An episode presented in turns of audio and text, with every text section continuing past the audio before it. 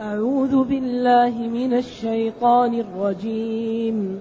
بسم الله الرحمن الرحيم. ودت طائفة من أهل الكتاب لو يضلونكم وما يضلون إلا أنفسهم وما يضلون إلا أنفسهم وما يشعرون. يا أهل الكتاب لم تكفرون بآيات الله وأنتم تشهدون؟ يا أهل الكتاب لم تلبسون الحق بالباطل وتكتمون الحق وأنتم تعلمون؟ الحمد لله الذي أنزل إلينا أشمل كتاب. وأرسل إلينا أفضل الرسل وجعلنا خير أمة أخرجت للناس. فله الحمد وله الشكر على هذه النعم العظيمة والآلاء الجسيمة. والصلاة والسلام على خير خلق الله وعلى آله وأصحابه ومن اهتدى بهداه. أما بعد فإن الله تعالى يبين ما في قلوب اليهود للمسلمين من كراهية الخير ومحاولتهم لهم الرجوع عن الإسلام. ودت تمنت. طائفة جماعة من أهل الكتاب وهم اليهود. وإذا كان فيه نصارى على سبيل التبع. ودت طائفة من أهل الكتاب لو يضلونكم. إذا هذا إخبار من الله تعالى على أن اليهود يتمنون إضلال المسلمين. ودت تمنت وأحبت ورجت. طائفة جماعة من أهل الكتاب. يهود ونصارى أو نصارى أو يهود لكن اليهود أظهر. وهذا الإخبار الذي جاءنا في كتابنا لنأخذ الحيطة. ولا نحاول أن نسير وراءهم فيما يريدون أن يتخذوا لنا من إضلال أو من إيباق. ولذلك وما تخفي صدورهم أكبر. ماذا, ماذا قبل الآية هذه؟ إذا ودت تمنت وأحبت. طائفة جماعة من أهل الكتاب. لو يضلونكم الضلال في القرآن يطلق على أربع معاني. يطلق على الذهاب عن الحق. يعني الخطأ. إذا أخطأ الإنسان عن الحق يقال ضل. ويطلق على الكفر. ويطلق على الاضمحلال والذوبان. ويطلق على النسيان. وكل منهم في كتاب ربنا. هنا ودت طائفة من الكتاب لو يضلونكم أي يجعلوكم يعني تبتعدون عن الحق. وتنحرفون. أما بالذهاب عن الحق فقوله تعالى حكاية عن أبناء يوسف لأبيهم يوسف يعقوب تالله إنك لفي ضلالك القديم. حيث تختار واحد عن عشرة. أيوة، يروا أن هذا فيه نوع من الذهاب عن الواقع. أما الضلال بمعنى الذوبان قوله تعالى وقالوا أئذا ضللنا في الأرض إن أئذا ذبنا فيها واضمحللنا وآب مضلوه بعين جلية يعني مقبروه في, في, في القبر وغذر بالجولان حزم ونائل. والضلال بمعنى النسيان أن تضل إحداهما. أيوه. تضل أي تنسى. والضلال بمعنى الكفر كثير في القرآن. ولقد ضل قبلهم أكثر الأولين وما أكثر الناس ولو حرصت بمؤمنين. إذا ودت وتمنت طائفة من أهل الكتاب لو يضلونكم لو يبعدونكم ويجعلوكم تنحرفون. ولذلك لا بد للمسلمين أن يتنبهوا من أهل الكتاب لأنهم يخططون لإبعادنا عن الدين. وأخبر الله أنهم لا يرضون عنا إلا إذا إيش؟ نعم إلا إذا اتبعناهم. ولن لن حرف نفي حتى يقال إنها للتأبيد. ولن ترضى عنك اليهود ولا النصارى حتى تتبع ملتهم. إذا لا طمع في رضائهم عنا إلا بالتنازل عن ديننا. إذا لا بد أن نتنبه. وبدل من أننا نكون نحن المستقبلين نكون نحن الذين ندعوهم نقول لهم تعالوا هلموا إلى هذا الدين وأنقذوا أنفسكم قبل أن تدخلوا جهنم لأن ديننا دين كامل وديننا دين العدالة ودين النزاهة وهو آخر الأديان السماوية نزولا من عند الله وتبيان لكل شيء ورسوله مرسل للناس كافة. أما رسولكم فهو خاص بكم. فتعال بدل من أن نحن نكون نرضيهم بترك ديننا نحن نحاول أن ننقذ البشرية. نحاول أن تكون لنا برامج جادة في إنقاذ البشرية في إظهار للناس أن الذي ينقذها هذا الدين. وهذا يحتاج منا إلى ماذا؟ إلى فهم ووعي وتخطيط وتعاون وبذل. يبقى يحتاج بذل. بذل وقت بذل فكر بذل مال. يحتاج إلى تعاون. كثير من أهل الكفر. إذا دخل النار يوم القيامة قد يتضرر بعضنا لأنه لم يبين لهؤلاء حقيقة هذا الدين. إذا الآية وما تخفي صدورهم أكبر قد بينا لكم الآيات إن كنتم تعقلون. ها أنتم أولئك تحبونهم ولا يحبونكم وتؤمنون بالكتاب كله. وإذا لقوكم قالوا آمنا وإذا خلوا عضوا عليكم الأنامل من الغيظ. قد قد بدت البغضاء من أفواههم وما تخفي صدورهم أكبر. قد بينا لكم الآيات إن كنتم تعقلون. هذا بيان بعد شيء. أول الآية يا شيخ. يا أيها الذين آمنوا لا تتخذوا اليهود والنصارى أولياء بعضهم أولياء بعض. لكن نحن نتعامل معهم لا نظلمهم. لا نسرق أموالهم. لا نكذب عليهم. لا نخفر ذمة أعوذ بالله. أوفوا بالعقود يحرم على المسلم أن يخفر ذمة. ولكن هذا كافر لازم نتعامل معه بحذر. هذا في قلبه الكفر. فرق بين أني لا نظلمه ولا نشتمه ولا نسرق ماله. وفرق بين قلب المسلم يكون يعني يحب الكافر. ولذلك التعامل غير المحبة. والحمد لله أن الولاء والبراء مكانه ما لا القلب.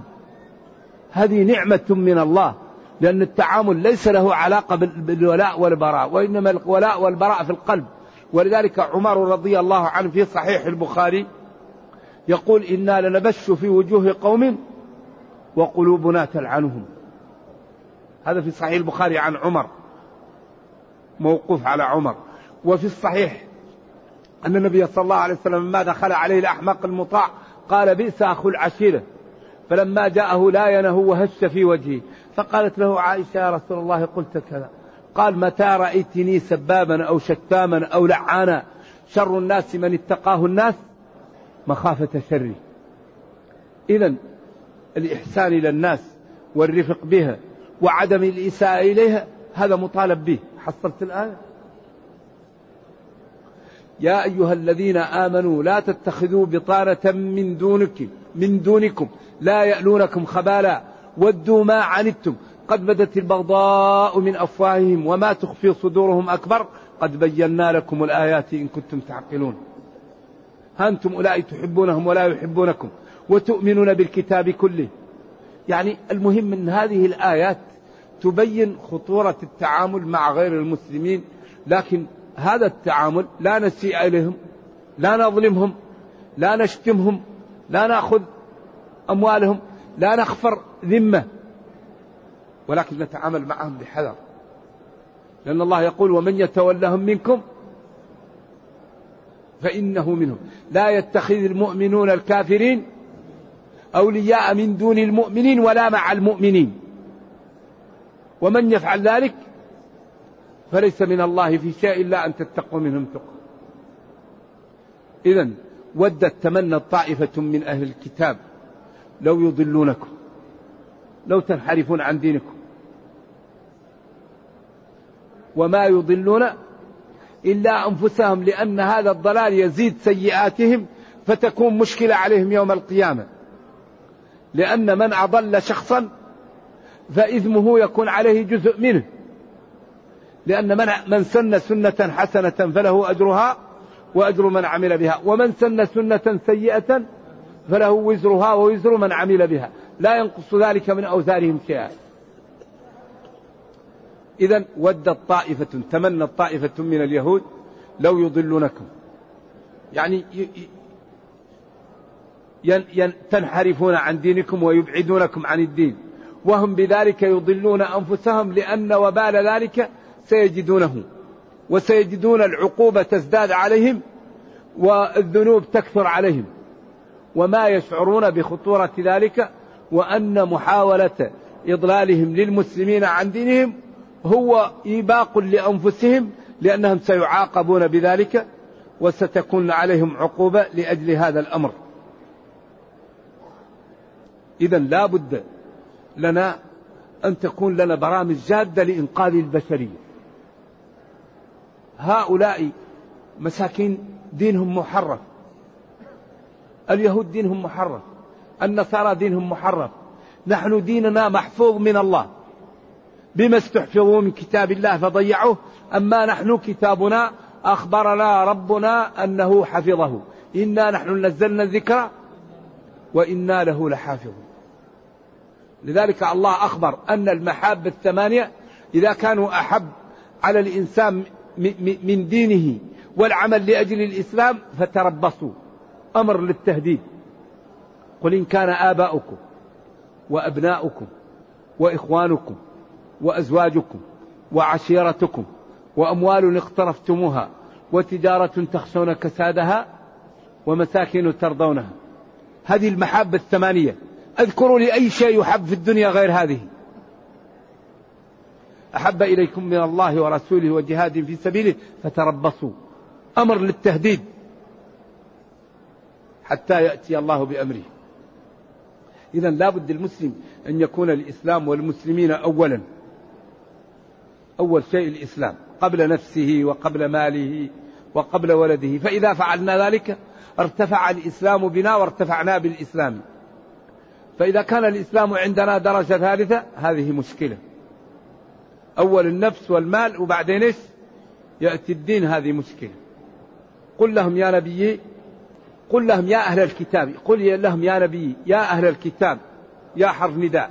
أهل الكتاب أصحاب الكتاب وهم اليهود والنصارى. لم تكفرون بآيات الله؟ لم. استفهام مقصود به الإنكار والتوبيخ. لم تكفرون بآيات الله؟ وهذه الآيات موجودة في كتبكم. سواء كانت القرآن سواء كان وصف النبي صلى الله عليه وسلم سواء كان ما جاء به أن دينه ناسخ لأديانهم. لم تكفرون بآيات الله الواضحة التي جاءكم في كتابكم أنه يجب عليكم العمل بها؟ سواء كانت هذه الآيات هو نفس القرآن أو ما في كتبهم من وصف النبي صلى الله عليه وسلم لأنهم يعرفونه كما يعرفون أبناءهم. يجدون عندهم في التوراة والإنجيل. الآية؟ النبي الأمي الذي يجدونه مكتوبا عندهم في التوراة والإنجيل. يأمرهم بالمعروف وينهاهم عن المنكر ويحل لهم الطيبات ويحرم عليهم الخبائث ويضع عنهم إصرهم. إذا لم تكفرون بهذه الآيات البينات الواضحة التي جاءتكم؟ والحال أنكم تشهدون وتعلمون أن هذا الذي كذبتم به تعرفونه. تعرفون أنه رسول وأنه جاء من عند الله وأن وصفه في التوراة وأنه هو آخر الأنبياء وأنه النبي الأمي. يا أهل الكتاب لم تلبسون الحق بالباطل؟ وتكتمون الحق وأنتم تعلمون. هنا ستأتي الآية اللي بعد هذه وهي من أكثر آيات القرآن إشكال. لكن هنا المقصود أنهم قالوا خلينا نؤمن بكتاب محمد صلى الله عليه وسلم وبكونه رسولا أول النهار. فإذا كان آخر النهار نكفر به عشان ندخل على أتباعه البلبلة ونشوش عليهم. إذا لم تلبسون الحق بالباطل؟ الحق أن تقولوا نحن آمنا وصدقنا بك وأنت رسول. وبعدين لكن أصبر لنا حتى ننظر في أمريكا. فيأتوا ويصلوا الظهر مع الناس ويقولوا نحن آمنا. فإذا كان العصر تركوا الصلاة وقالوا بدا لنا أن دينك فيه مشاكل ويختلف عن ديننا وأنه غير صحيح. حتى يقول ضعاف الناس هؤلاء أهل الكتاب ما تركوا هذا الدين إلا لأنهم وجدوا فيه ثغرات ووجدوا فيه أخطاء. إذا الله وبخهم على لم تلبسون الحق بالباطل؟ الحق الذي لبسوه بالباطل. قولهم آمنا وقالوا كذبنا أو صلوا فرض وتركوا الفرض الآخر. والحال أنكم تعلمون أنكم ما تفعلونه تدبرونه عن قصد وأنتم متيقنون أنه رسول من عند الله وأن ما جاء به هو عين الحق. والحال أنكم تعلمون الواقع. لم تلبسون الحق بالباطل وتكتمون الحق؟ وأنتم تعلمون ذلك. ونتكلم إن شاء الله الدرس القادم على آية وقالت طائفة من أهل الكتاب آمنوا. وهذه من أكثر آيات القرآن إشكال. لذلك لو راجعناها حتى نستعين لنفهمها. لأن فيها إشكالات وتقديم وتأخير واعتراض. ونرجو الله جل وعلا أن يوفقنا وإياكم لما يحبه ويرضاه وأن يجعلنا جميعا من المتقين إنه خير مسؤول والقادر على ذلك. وصلى الله وسلم وبارك على نبينا محمد وعلى آله وصحبه. والسلام عليكم ورحمة الله وبركاته.